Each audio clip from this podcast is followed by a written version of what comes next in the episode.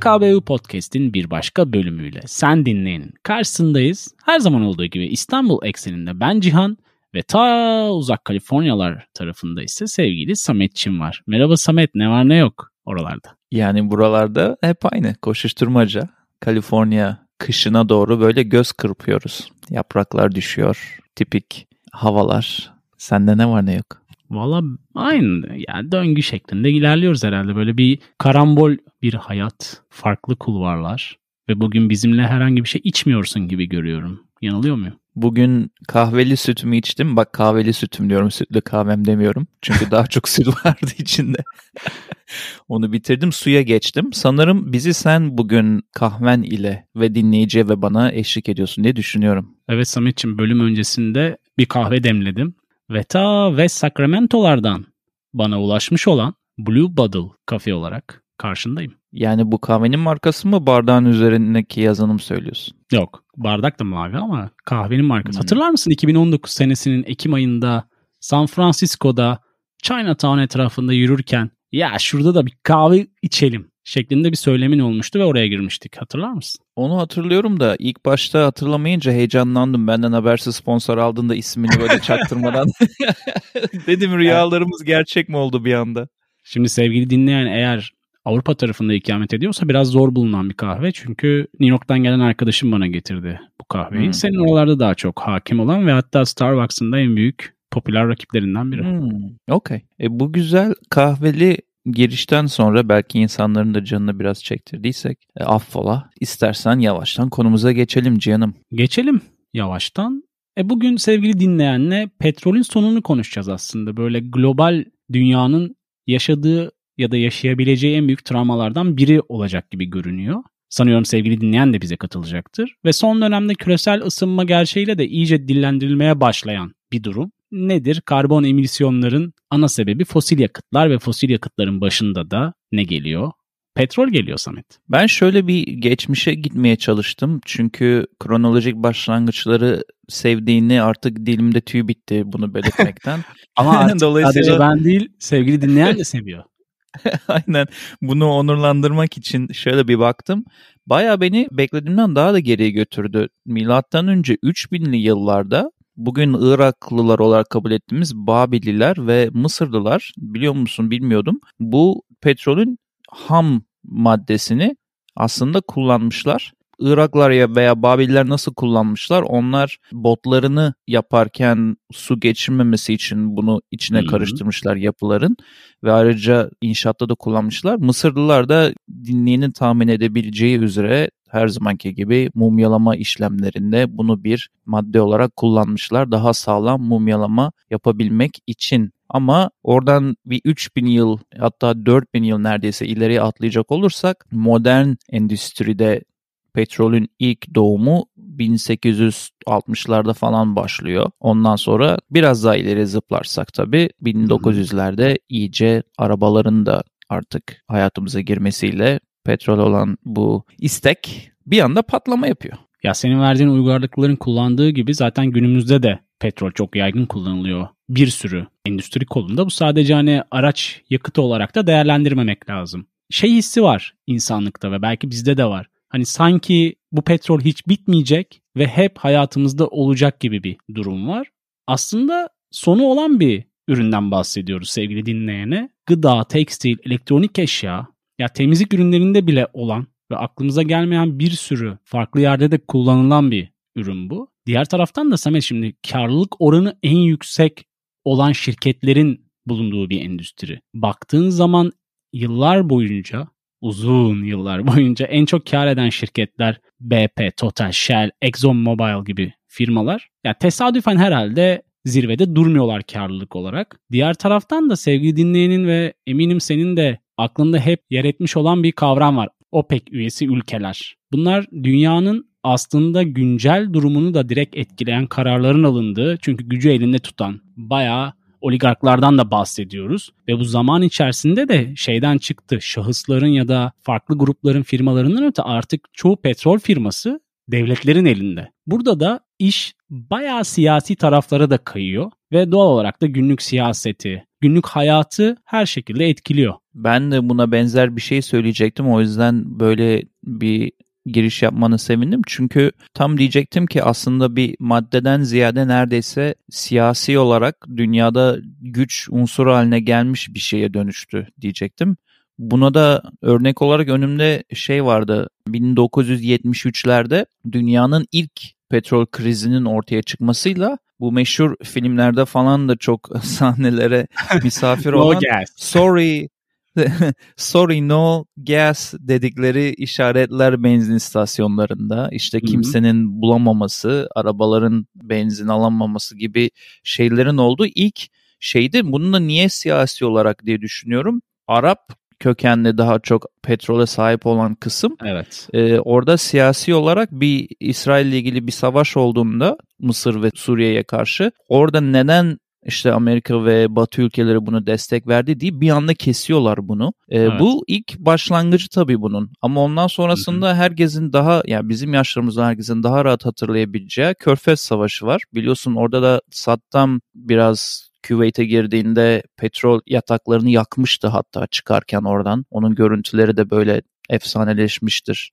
Yanan petrol yatakları. Şimdi o da bayağı siyasi bir durumdu. Onlar dışında da bu 1990'larda sonuna doğru tekrar Arapların fiyatlarla oynaması, birazcık servisi kesmesi, sağladığı petrolü kesmesi falan derken Amerika biraz bu işe şey diyor hani ne yapacağız böyle gitmeyecek bu gibilerinden bir moda girdiğinde revolution dedikleri devrim niteliğinde olan American fracking devreye giriyor 1998'den sonra. Burada da aslında teknik olarak sen daha iyi anlatırsın bence dinleyiciye. Biraz en azından aşinalığın vardır bana göre ama fracking benim anladığım kadarıyla 1998'e kadar yüzeye çok yakın olan ve kolay conventional dedikleri kolay çıkarılan petrolden sonra artık daha zor, daha derinde bulunan petrolü hidrolik sistemlerle daha da sıkışmış, daha da derinde olan petrolü çıkarma diye ben düşünüyorum. Doğru mu anlattım bilmiyorum. Ya şöyle bir durum var. Petrol eskiden yüzeye yakındı ve yüzeye yakınken de çok kolay ulaşılabiliyor. Bu kaynakların çoğu da kurudu. Teknolojinin yetmediği dönemlerde daha derinde petrolü buluyorlardı ama çok da hani e, feasible olmayan durumda olduğu için yani çıkaracağına değmiyordu. Ondan dolayı onlar bir şekilde kenara not edilip daha sonra ya teknoloji ilerleyince değerlendirilir şeklinde bakıldı ve şu an ona yöneliyorlar. Özellikle Amerika tarafında bir millileşme projesi oldu ya Trump'la beraber ve bayağı bir desteklendi bu petrol şirketleri doğal olarak. Texas bölgesi yoğun olduğu için. Ona yönelindi. O doğru. Bu Arap-İsrail savaşından sonra olan ambargo aslında neyi tetikledi biliyor musun Samet ve sevgili dinleyen? Yenilenebilir enerji kaynaklarını arama fikrini. Çünkü petrolün %80'inden fazlası Suudi Arabistan, Kuveyt, Irak, İran, Birleşik Arap Emirlikleri ve Venezuela'da var. Bu da OPEC'e üye ülkelerden bir kısmı. E bu bahsettiğimiz ülkeler baktığında çok da gelişmiş yerler değil ve manipüle de edilebilir. Senin dediğin gibi Körfez Savaşı ile birlikte bir istila projesi şeklinde de olabilir. Ama bu sonu olan bir kaynak ve burada belki de hepimizin aklında artık gayet iyi yer etmiş olan yenilenebilir bir enerji kaynağına yönelmek gerekiyor ve daha önce de seninle bu ve benzeri bölümler yapmıştık aslında çevreyle alakalı ve Paris Anlaşması ekseninde dünya artık daha bir hareketli ve yüksek sesle bazı şeyleri dillendiriyor gibi Samet. Öyle. Bir de bu az önce ucundan bahsettiğim benim fracking dedikleri Türkçesi de ne denir bilmiyorum. Sistem yani yeni sistem petrol çıkarmanın Hı-hı. da çevreye ekstra zarar verdiğini de söyleyelim. Şimdi Amerika'da hangi hangi şehirde bunu yapsalar akabinde mide bulantısı, baş ağrısı, burundan kanama, zehirlenme, kanser bunların hepsinin artışı gözlendi 1990'ların sonundan itibaren. Hatta şöyle bir istatistik var önümde. 15 milyondan fazla Amerikalı bu gaz ve petrol yataklarına bir milden yakın mesafede yaşıyorlar. Çünkü bir şey buldukları zaman oraya gidip bu işi yapıyorlar ve etrafındaki residential area dedikleri insanların yaşadığı yerler umurlarında olmuyor.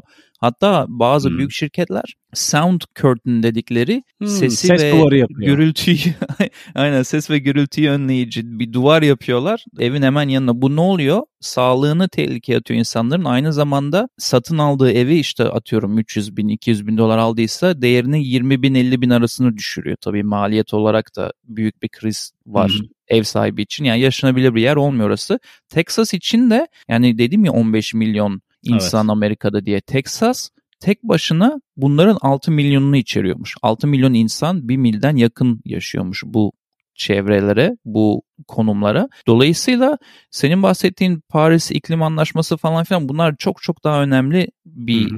duruma geliyor. Çünkü yeni buldukları sistemler daha da fazla zarar veriyor çevreye. O yüzden de umarım yenilenebilir enerji dediğin şey çok daha fazla gelişir. Çünkü şu anki durumda hala petrole tamamen bağlıyız. Hatta yani bölümü yapmamızın sebebi olan bu biterse ya da ne zaman bitecek sorunsalı ile ilgili de sorayım sana. Sence bittiğinde veya çok az kaldığında nasıl bir aklında fikrinde bir görüntü oluşuyor? Şimdi British Petrol'ün 2017'de yayınladığı Dünya Enerji Raporu var Samet. Bu raporda artan talep ve rezervlere yenilerinin o hızda eklenmemesi sebebiyle 50 ila 75 yıl içerisinde petrolün tükeneceğini ifade etmişler. Bu süre değişkenlik gösterebilir ama bu gidişatla yolun sonu uzak değil. O belli. O senin bahsettiğin araştırmada 2067 demişler. Değil mi? Talep aynı kalırsa gibi, ve evet. yeni kaynaklar çıkmazsa 2067 gibi yazmış o dediğin makale. Aynı Hı-hı. kaynağa bakmışız. Ben orada şöyle lafını böldüm ama şöyle bir şey düşündüm. 2067 ise yani çok spesifik bir yıldan bahsediyoruz ya 60'lar ise senle ben yaklaşık 80-81 yaşında olacağız. Dolayısıyla Dolayısıyla hala podcast yapıyor olur muyuz bilmiyorum ama ben kesinlikle petrol biterse bitsin anasını satayım umurumda değil yaşlarına gelmiş olacağımı düşünüyorum. Yani şey diyorsun kıçımızın kılları beyazladığı zaman dünya umurumuzda olmaz demek istiyorsun ama tabii ki öyle değil olay. Sonuçta hepimiz böyle kendini Şaka sorumlu hisseden canım. bireyler olduğumuz için tabii tabii bu bölümü zaten yapma ihtiyacı hissettik. Ama Cihan'ım o günlerde birey olarak ben o günlerde diyorum şu an tabii ki umurumuzda dünyamızı kurtarmak hepimizin bir şekilde umurunda olmalı ama o günlerde de benim daha çok ana endişem şey olabilir hani bugün altıma bez bağladılar mı bağlamadılar mı unuttular mı şeklinde daha kişisel problemlerle uğraşıyor olabilirim demek istedim o yaşlarda. İnşallah yaşarsak tabii bir de öyle bir durumu da var bunun biliyorsun. yani evet. Allah uzun ömür versin sana. Neyse Dankeschön. Şimdi o senin dediğin olayın bir kısmı. Ben birazcık yine devil's advocate, evet. şeytanın avukatlığını yapmak istiyorum senin için. Lütfen. lütfen. Ee, ve dinleyici için. Şimdi bir yanda bir köşede bütün bu raporlar var ve bitecek deniyor. Hatta Amerika'nın evet. başkanı Carter CIA'in ona yaptığı bir araştırma ve rapora dayanarak senatoya gidip yeni bir yasa geçirmek istediğinde diyor ki CIA bana bir rapor verdi ve bunu dediğinde işte 70'lerde söylüyor. Ve 1980'lerin sonuna doğru petrol tamamen bitecek. Bizim hemen şu anda buna bir çare bulmamız lazım diye bir yanılgı veya yanılsama içinde oluyor. Onun dışında 1870'lerde Pensilvanya eyaletinin jeoloğu gidiyor bir rapor hazırlıyor ve diyor ki 1870'ler bittiğinde 1880'ler başında petrol bitecek diyor. Yani herkes kendi içinde bulunduğu teknoloji ve duruma göre bunu söylemiş. 1970'lerde de bütün uzmanlar 2000'lerde, 2000'in başlarında petrol bitecek diye bir sürü yaygara kopardılar. Biliyorsun şu an bitmedi işte. Fracturing dedikleri şey çıktı ortaya. Evet.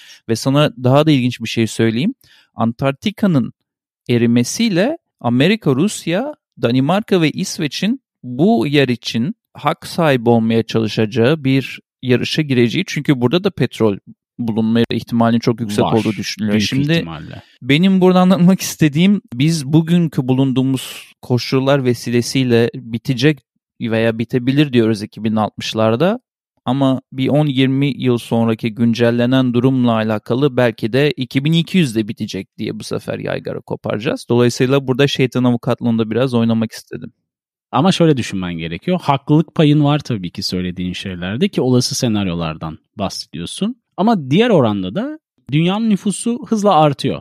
ve artan bir talep var. İleride yapmayı planlayacağımız bölümlerden de olabilir bu söylediğim. Ya dünyada bir beyaz et ve kırmızı ete talep var ve inanılmaz bir üretimden bahsediyoruz hayvansal olarak. Bu tamamen nüfusun artmasıyla doğru orantılı. Talep artıyor. Benzer şekilde bu petrol için de geçerli. Yani sen sürekli cep telefonu alıp, sürekli arabanı yenileyip, sürekli petrolle bağlantılı bir şekilde üretimi arttırma üzerine ilerlediğin zaman o bahsetmiş olduğun bulunan rezervler talep artışına göre ki British Petrol'le biraz önce söylediğim gibi yani bu işten en çok para kazanan firmalardan hatta dünyada en çok kar eden firmalardan olduğunu düşünürsen bunu söylemesinin bir sebebi var. Söylenen şey çok net yani talep artacak evet ama ya rezervler o oranda artacak mı? Şimdi orada kilit olay talebin artmasıyla ilgili senin söylediğin bu yeşil enerjinin gelişmesi. Bunun yükselmesi evet. lazım ki petrol olan talep düşsün. Yeni enerjiler hep bir öncekini kenara atar. Hatta şöyle meşhur bir söz var. Taş devri taşlar bitti diye sona ermedi. Petrol dönemi de petrolün sonu geldi diye sona ermeyecek diye bir söz söylenmiş. Dolayısıyla burada alt metin rüzgar enerjisi işte ne bileyim güneş Jeotermal. enerjisi gibi termal enerji gibi başka yenilenebilir başka enerjilerin bulunması burada kilit konu diyebiliriz bence. Hatta belki de Türkiye'nin rezerv olarak %75'e yakınını bulundurduğu dünyada belki de bor bir enerji üretim maddesi olarak kullanılabilir kim bilir. Evet aynen bu bana şunu hatırlatıyor. Birkaç gün önce Dune filmine gittim sinemalarına tekrar açılmasıyla bir sinema keyfi yapmak maksadıyla. Orada da spoiler vermek gibi olmayacak çünkü sinopsisinde direkt yazıyor. Orada da spice dedikleri çok değerli bir e, maddenin peşinde herkes koşuyor gezegenler arası. Bu bana neredeyse Aha. bu dünyadaki petrol hatırlattı. izlerken bile hatta hatırlattı daha bu bölümü çekmemiş olmamıza rağmen. Senin dediğin gibi Türkiye'deki kaynaklar, bütün dünyadaki farklı kaynaklar belki de çok çok kilit bir öneme sahip olacak. Hep beraber bekleyip göreceğiz inşallah 80'li yaşlarımıza kadar yaşarsak daha da fazlasını Hı-hı. göreceğiz. Ama şu bir gerçek ki siyasilerin bakış açısını ve vizyonunu biraz değiştirmesi gerekiyor. Hani geçmişten günümüze gelen alışkanlıkların dışında. Mesela döneminde Winston Churchill bir damla petrol bir damla kandan daha değerlidir demiş. Umuyorum o dönemler geride kaldı ve daha yok mu? yeşil, daha yeşil bir dünyada beraber olacağız. Ya madem böyle şeyler söylüyorsun o zaman ben sana komplo teorisi söylemeden bitirmeyeyim bu bölümü. Şimdi ikiz korelerden sonra biliyorsun Amerika Afganistan'a girdi. İşte Bin Laden'i kovalama maksadıyla. Ama sonrasında o tezkere çıkarmıştı Afganistan'a girebilmek için izin almıştı. Aynı evet. izni kullanıp Irak'a girdi. Irak'a girerken de bütün dü- dünyayı yok edecek devasa silahlara sahip bu insanlar. Hemen durdurmalıyız falan filan gibi bir şeyler sıktılar. Hı-hı. Ve girdikten sonra da resmen resmi bir dille yani televizyonda özür dileyip aa yokmuş boşuna girmişiz dediler. Ve bunu dediklerinde de ne bir istifa oldu ne bir sonucu oldu bir şey oldu. Ama Amerika orada kalıp o petrolü şakır şakır güzel bir şekilde kullandı. Dolayısıyla komplo teorisi ki bu zaten benim değil bütün yani bütün ne bileyim yarı Amerika'nın yarısının komple teorisidir. Irak'a zaten girmenin amacının o zamanlarda inişe geçmiş olan ekonomisini bu elde ettiği petrolle evet. yeniden Amerika'nın yukarıya çıkarması. Tabi elle Kesinlikle. tutulur kanıtımız var mı? Yok ama bu gözler de görüyor canım. Ne öneriyoruz kısmıyla bir kez daha sen dinleyin. Karşısındayız. Her zaman olduğu gibi bu bölümde sizinle bazı önerilerle karşınızda olacağız ve söz her zamanki gibi sevgili Samet'te. Bölümle çok alakası yok ama taze izlediğim için önermek istedim. Netflix'te yine bir yapım var. Adı Bad Sports.